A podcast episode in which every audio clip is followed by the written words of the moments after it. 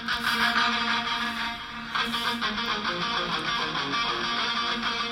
you.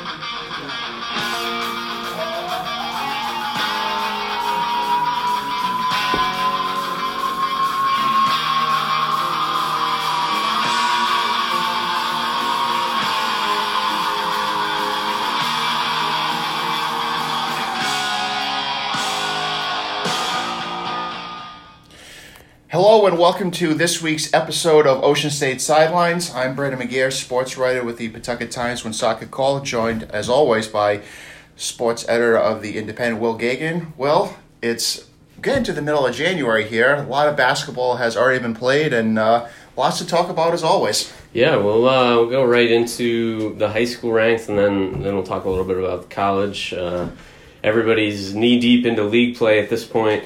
You know, it's you, you hit the new year and teams are have played a lot of non league games, at least high school, you know, and the holiday tournaments and things like that. And then all of a sudden, twelve days into January, they've played five or six league games. It, it happens fast. So uh, so we've got some conclusions to draw at this point and uh, and some news. So uh, lots to get to. Start with Erickson Erickson Bans of Shea with a uh, a big commitment. How about that? Uh, Sunday night, uh, Jon Rothstein uh, tweeted out that Erickson Bans was going to Bryant University. He's actually very close with Jared Grasso, so there's no surprise that that yeah. news came yeah. from that source first. And I guess how about know, that, Jon Rothstein talking about Erickson Bans? Yeah, I, you, should see the the replies were a little bit uh, a little harsh. I thought on you know who is that blah blah blah, but that's another story for another day. But um, you know, very nice for Erickson to jump from the interscholastically right to the Division One ranks. I mean, Will, you've been covering high school sports for a while. We haven't seen this too often. No, it's not a common thing. Uh, Joe Mazzulla, Justin Mazzulla both did it. Most guys are going at least a year of prep school, sometimes two or three years of prep school um, to, in order to get to the, the D1 ranks. So it's pretty cool for Bans to get get this opportunity. Uh, you know, he uh, he got the offer a couple of weeks ago, and, and it sounded like it was it was a perfect fit for him. Yeah, it kind of traces back to the summer when uh, head coach Jared Grasso saw Bans on the uh, grassroots circuit with the Expressions Elite, and it continued throughout the fall when Erickson was dabbling in high school football for Shea yes. as the quarterback and I think wisely he uh, just continued playing football and realizing that basketball was going to be his meal ticket. And really, since the start of the season, he's come out on gangbusters. Scored 49 points against Woonsocket. Had a great uh, boys and girls club tournament in Pawtucket, and you know netted his 2,000 career point. And yeah. just really the scratching of his senior year, to be honest. So he's got a lot more points still ahead of him. Yeah, yeah, which is pretty amazing. He's just one of the, the all time great scorers in the state of Rhode Island it's cool that that, that guy is going to play his college road. basketball up the road in Rhode Island and uh, you know play for Bryant. And I think uh, you know it seems like a good fit in terms of the system. They like to get up and down. They like to score. And uh, and I think Bryant will be a nice home for him. So congratulations to Erickson. Yep, congratulations to Erickson. And you know, like I said, it's kind of a win-win for the Interscholastic League as well because they, you know, we've read many stories about kids who kind of not defected, but also reclassified might be the better word to mm-hmm. get that extra year of prep school, maybe get a little more notoriety on right. the uh, recruiting circuit, then head off to college. But uh, he did it his way. Yep. And it paid off. So. Yep. You don't have to do it any way that you know is prescribed. There's no no 100% right way, and he sh- he shows that he did it the way he wanted to do it. He wanted to be at Shea. Uh, and here he is headed to D1. Headed to D1 up to the road to uh, Bryant, so it'll be fun to watch him not only the rest of this year as a senior, but also the four years at Bryant. Absolutely. All right, so let's stick with the uh, the boys hoop scene. Kind of get a lay, the, the lay of the land here. Division one, you've got uh, three undefeated teams atop their their the three subdivisions. Hendricken is four and zero, oh, Mount Pleasant is four and zero, oh, and North Kingstown is four zero. Uh, you also have LaSalle, East Providence. They're in the mix at three and one. Some two and two teams also uh, also there. So things separating a little bit. Not surprising to see those three teams at the top. Pretty familiar to what we've seen last year. Obviously, NK is the defending D1 and state champs. Hendricken, the D1 runner up, and the perennial powerhouse, and Mount Pleasant always in the mix. They were a, uh, I think, a D1 Final Four team last year. They won um, the uh, they won the D1 in 2018. In 2018, and they yes. lost the state championship game to Hendricken that same year. Yeah. Yep. So, so they're no stranger no to stranger. this scene, yep. and. Uh, Hendricken and uh, NK, you expected those teams to be near the top. I Yeah. think those are the three that really established themselves as the three best teams in the state. Mm-hmm. But that second tier is where you're kind of fighting for positioning, and that's where you mentioned like LaSalle and East Providence and Yeah. Owen Socket.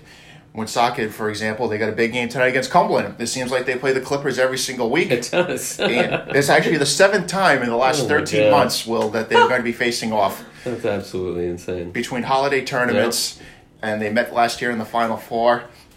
It's a big game because uh, uh, Woonsocket, they looked like they were in trouble. They had a blowout loss against Mount Pleasant. They circled the wagons winning at Classical on Friday night, and they're facing a uh, Clipper team that has had plenty of rest. They haven't played since January 6th.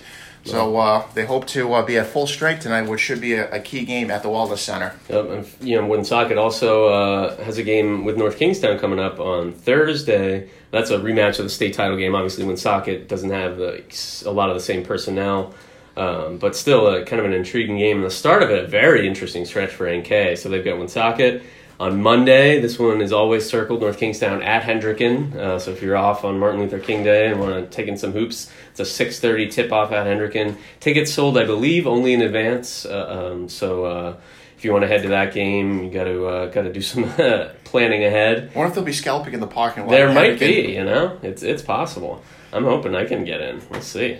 Uh, and then Wednesday, Mount Pleasant takes on North Kingstown. So t- definitely a tough stretch for the Skippers. Um, kind of a, a stretch where last year, interestingly, they lost. I think their schedule is exactly the same. It I think they lost those three three of those three similar games. It may not have been to Woonsocket. I think they lost to Hendricken, Mount Pleasant, and Cranston East.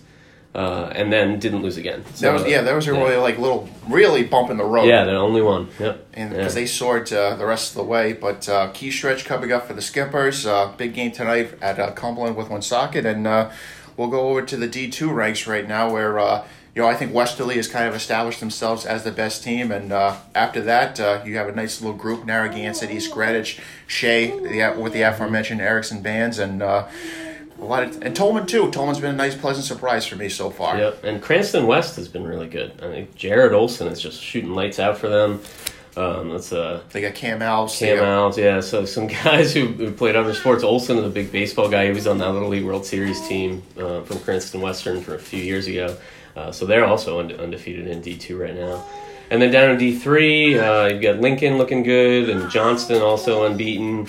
Uh, Rogers hanging in four and one. Blackstone Valley Prep. Yes, Blackstone Valley that? Prep. Uh, they were they returned a decent nucleus from a year ago, and uh, a lot of people were kind of singing their praises before the season, and they lived lived up to the Yeah, advanced billing. And that? key game Thursday in the uh, Blackstone Valley as Mount Hope comes to take on a Mount St. Charles team where. They have uh, kind of struggled a little bit recently, but they came in with uh, very high preseason expectations, so they welcome the Huskies in what could be a uh, key game for them. Yeah, absolutely. So that's kind of a look at the boys. Uh, switching over to the girls' side, uh, we had the, the first real big game in D1 uh, last night. That was North Kingstown taking on St. Ray's. Both teams were undefeated coming in. Looks like maybe maybe we have a top four of, of LaSalle, South Kingstown, North Kingstown, and St. Ray's, although Johnston could probably make a case as well. Uh, but this was the first meeting between any of those teams, and uh, and NK came away with a victory over the Saints. Uh, they they allowed Amaya Dowdy to score 23 points, uh, which is kind of what she does, but they did not let the Saints shooters go off. And then NK, uh, they've made a lot of strides since last year offensively. It helps that they added four, three or four really good freshmen.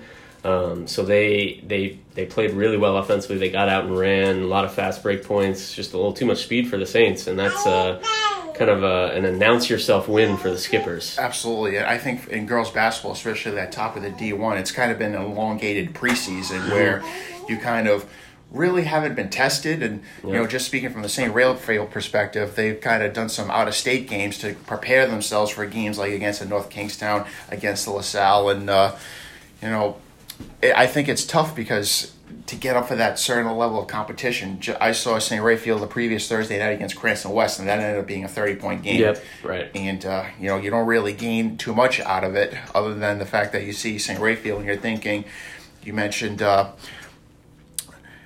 the big girl Amaya Dowdy Amaya Dowdy, and also too uh, Chloe Rako who is really their best outside shooter you got that inside outside Mm-hmm. game going I think St. Raphael was tough is tough to beat. However, it just sounds like they didn't have too much outside shooting last night. Right. So credit North Kingstown deciding where they were going to really limit the Saints. Yep, that was the plan was to, to slow them down, kind of let Dowdy do what she does. Try not to get killed on the glass by Dowdy, but uh, you know she's going to get her points, and uh, but the, they did a nice job stopping them. And so NK, uh, they're five and zero now, certainly looking like a, a contender.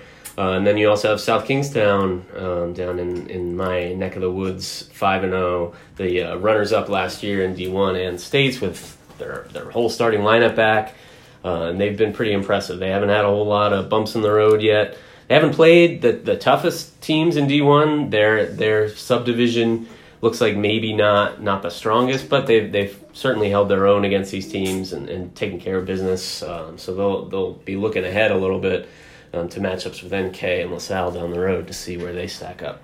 Yep, it's uh, it's starting to fall into place a little bit over to D two. Uh, the Shea girls, they are still undefeated. Well, this is kind of misleading. Two zero and one. There's no ties in girls basketball per the Interscholastic League. Hopefully, they fix that. But uh, Standings are a little tricky sometimes. yeah, on the, on yes, definitely. But uh, you know, they've kind of established themselves as a uh, a strong team so far. Just a quick note on the Shea Raiders. As I pull this up, Yasmin Santos, the senior, she netted her 1,000th career point last Thursday. So congratulations to her. And over in uh, D3, I think uh, you see Tolman and Woonsocket. Uh, they've uh, established themselves as two uh, of the favorites thus far. Yep, and uh, also D two. I know Ponagansett is doing well. Heard some good things about Classical, who's a, a real real strong team last year. Scituate also really off to a good start. They actually Scituate in D two gave SK probably its toughest game of the year so far. So We will now. we will transition to the college game, and we will we will begin with the Rhody Rams, who uh, had I think maybe a season-defining win at VCU on Saturday. Well, uh, I'm sure you watched a good chunk of it. I watched a little bit of it before I went up to see Bryant take on Mount St. Mary's, and just your impressions of uh, what you saw from the Rams. Yeah, so I mean, this is a team that, that just the ups and downs. We talked about this with PC, but URI had, had was that team that hadn't had a bad loss or a great win. On January second, they have a bad loss to Brown. Nine days later, they get a great win. Uh, huge, huge performance for them. They really needed it.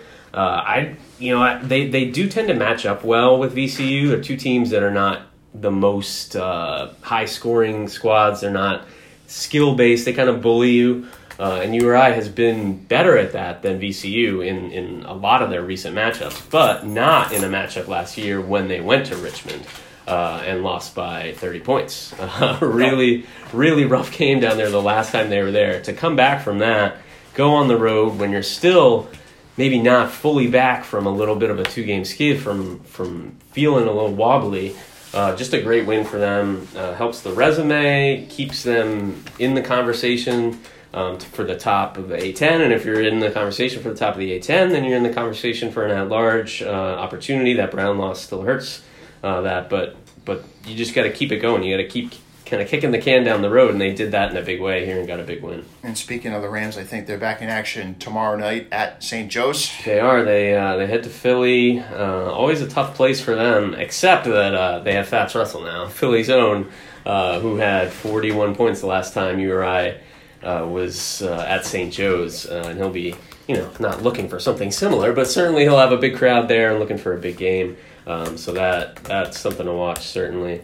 Um, they they have had, like I said, they had some some rough ones at St. Joe's, and St. Joe's has uh, has put a scare into a couple A10 teams so far. They also beat former URI headman Dan Hurley in the non-conference, so no slouch there for the Rams. But you know, I think URI's got to. You feel like they're they're trending in the right direction. Um, Jeff Dowtin broke out. He's he's had a surprisingly up and down senior year. As a guy who's Mister Consistent um, throughout his career. Still very consistent in terms of assists and not turning the ball over. Scoring has just been a little bit of uh, you know some, he's just had some bad games. He hasn't shot the ball well. He uh, but but things you know have clicked at times, and he had 21 points against VCU, so that's a good sign. I think for the Rams to really get to their their ceiling, they need Cyril Langevin to get back to what he was. He's had a, a rough couple of games in A10 play. He was one for eight against VCU with two points. Of course, he had 13 rebounds, so he's always going to give you that. Um, but if they can get a little more scoring from him, uh, if Dowtin keeps going and if Fats Russell keeps playing the way uh, he's been playing, that I mean, they've shown that's all they need to be a contender, um, and and they'll try to keep doing that. The bench has been solidified with uh, defections, and uh, I think the Rams realize this is the group we have going forward. It's up to us. We Yep. need to perform at a very high level each time out. And once maybe Dowtin gets over this early season malaise, you know, the Rams could really be on a uh, upward uh, Yeah. tick here. Yeah, that's really I think the key. What you said there is that they have to perform at a high level. It's not a team that has kind of a high floor where they can they can wobble, they can play bad and still win. To beat legitimate good teams, which pretty much everyone in the conference is, URI has to play really well. As long as they keep doing that, they'll uh, you know they'll be in the mix. Just one note about uh, St. Joe's. Uh, they'll be different on the sidelines. No uh, Phil Very Martelli. true. Yeah, the dean of A10 coaches, one of the deans of coaches nationally, uh, Phil Martelli, that was was let go at the end of last year. He went up to uh, join Yeah, Juwan Howard up at now Michigan. Yeah, so different different style with the uh, with the Hawks now, but the Hawk will never die. So- No, the Hawk will never. I'm sure he'll be spreading its wings tomorrow night down in uh. Philly. And next home game for the Rams, we should mention, is uh, Saturday against LaSalle, twelve thirty start, and then a big one next Wednesday. Duquesne comes to Kingston. I know Duquesne hasn't been involved in a lot of big games No. uh, recently, but they're off to a great start in A10 play and actually getting votes in the AP Top twenty five this last time.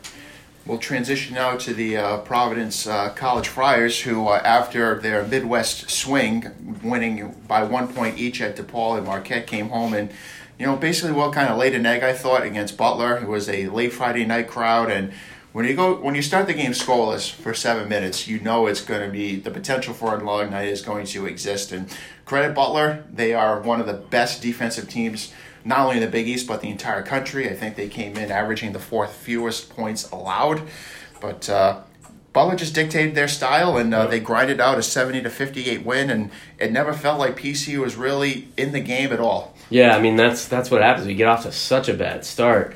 You battle back, you make it close at times, but still you're you're playing from from a significant hole when you do that. Um, yeah, Butler is really good. Uh, you could just see their def- their defense, just no easy shots uh, for PC. But like you said, I think PC just wishes they had they had played a, a little better on their own side. Uh, if you execute a little better, maybe you play a little better defense of your own. You don't have that terrible start. Then all of a sudden, it, it's more of a toss-up game, uh, and the home crowd gets into it. Things get get rolling. So that that's the disappointment there for PC. Not so much that they you miss the you know the loss doesn't doesn't hurt that No, much in terms of not hurt. resume where Butler is, you know, top ten team. Um, but it is you know a game where they wish they they certainly had played better. And I kind of agree with uh, PC head coach Ed Cooley to a degree afterwards when he said Butler had been off for a week. PC was had played overtime on Tuesday Mm. Yeah, night, flying and home from Milwaukee. Yeah, the road swing hadn't been home in a long time. You know, Yeah. you got a Wednesday, Thursday. It's it was a quick, maybe barely forty eight hour turnaround to get ready for uh, a Butler team that was, came in ranked sixth in the country and uh, just didn't have that punch, didn't have that zap, Yeah. and uh, you know it, it's. Uh, but now Friars uh, circle the wagons here. They have a big game, I think, tomorrow night at home against St. John's because after that. You go on the road to Creighton on Saturday and then Seton Hall the following Wednesday. So this is as close to a must-win game in mid-January as you're going to see, in my opinion. Yeah, you gotta, you kind of gotta get this one. Um, the way Creighton and Seton Hall have been playing, um, and, and then after, I mean, you look even further ahead. It's Villanova um, coming to the dunk, and then at Butler. So it's yeah, the Big East is tough. It's very tough. It really is. So when you get get a game against, you know, St. John's is no slouch either, obviously. But No, they but, won uh, out the Arizona. They Yeah. they new head coach Mike Anderson, who actually came to the dunk last year with Ari- with Arkansas Yeah, in the. NIT Right. and defeated the Friars. So he's uh, quite familiar with the building. Yeah, when you, but I guess you know it comes down to you, you get a home game against a team that, that you hope to be comparable with. You got to win the game. Absolutely, it's really another. it. It's going to be another late night at the dunk, eight thirty, and uh, we might we Bad might be lucky. deadlines. Bad for deadlines, but. Good for the crowd if they want to uh, stay at their local establishment for a uh, extra round or two. But- Yeah, yeah, that's. Uh, I think that's a good plan. Right? That's that's that's you know if you had that luxury, I would certainly take Yeah. it. But uh, it's uh, should be another interesting night at the dunk. Hopefully, they have another good crowd. I was impressed. They announced ten thousand at the dunk the other night. That's uh, you know for a nine o'clock audience, that's pretty good. yeah, and that two game win streak came at a good time. Got the fans feeling good again uh, heading into that Butler game. And uh, we'll also look at a look at a little bit of Bryant. Uh, you know, after the, the strong start against St. Francis, two tough ones. Uh, their last two times out against Fairleigh Dickinson and Mount St. Mary's. Close losses, a four point loss to Fairleigh Dickinson, uh, and that, that was January 4th. And a full week before another game, uh, they had Mount St. Mary's and lost by two. Um, so that, that home home stretch that they started with, with the three three home games to begin NEC play, they end up one and two, which is not what they were looking for. No, absolutely not. And the disappointing thing is that it's on, your loss is on your home court, and Yeah. I don't care if it's the ACC or the NEC. NEC, you have to value your home court and get those wins. And I thought the schedule makers did Bryant a huge favor, opening with three straight at home and also five out of six. You have to take advantage of this opportunity because you know the schedule is going to turn at some point, and you're going to be spending a considerable amount of time away from the Chase Athletic Center. So that's what kind of makes these losses to uh, Fairleigh Dickinson, the most recent one to uh, Mount St. Mary's, really tough to digest if you're Jared Grasso. Yeah, so they got to look ahead to the, like you said, five out of six. of The other two home games coming up. They have uh, Merrimack. They're on the road at Merrimack on Wednesday, uh, and then LIU comes to Smithfield with Derek Kellogg and uh, and Wagner um, on the twenty third.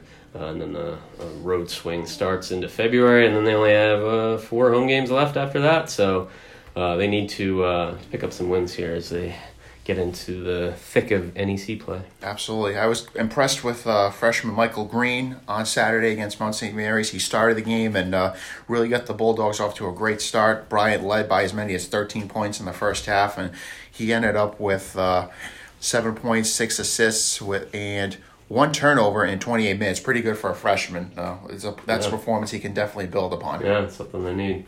All right, so that's going to do it for the hoops. Uh, quick shout outs. Um, Clay Brochu of North Kingstown scored his thousandth point last week.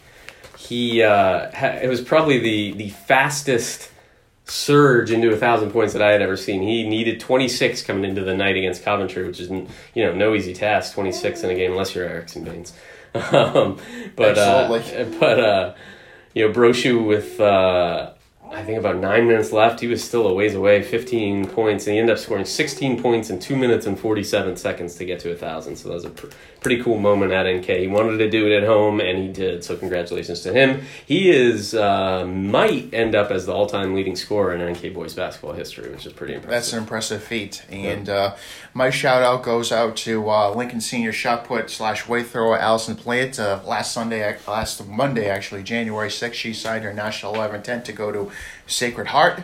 Always nice to see a local athlete go on to sign a letter of intent to a D1 school. And one thing about this area, maybe the state, we've seen a lot of kids for the Interscholastic League go to college for weight throwing, shot Yep. put, and uh, it's really a credit to that whole community It really is. to producing these Yeah. kids to put them in position. and it's very much a community.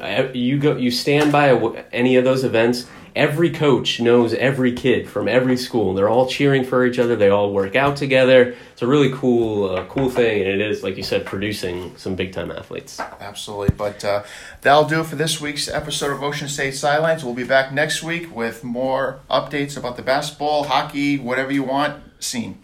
All right, thanks, guys.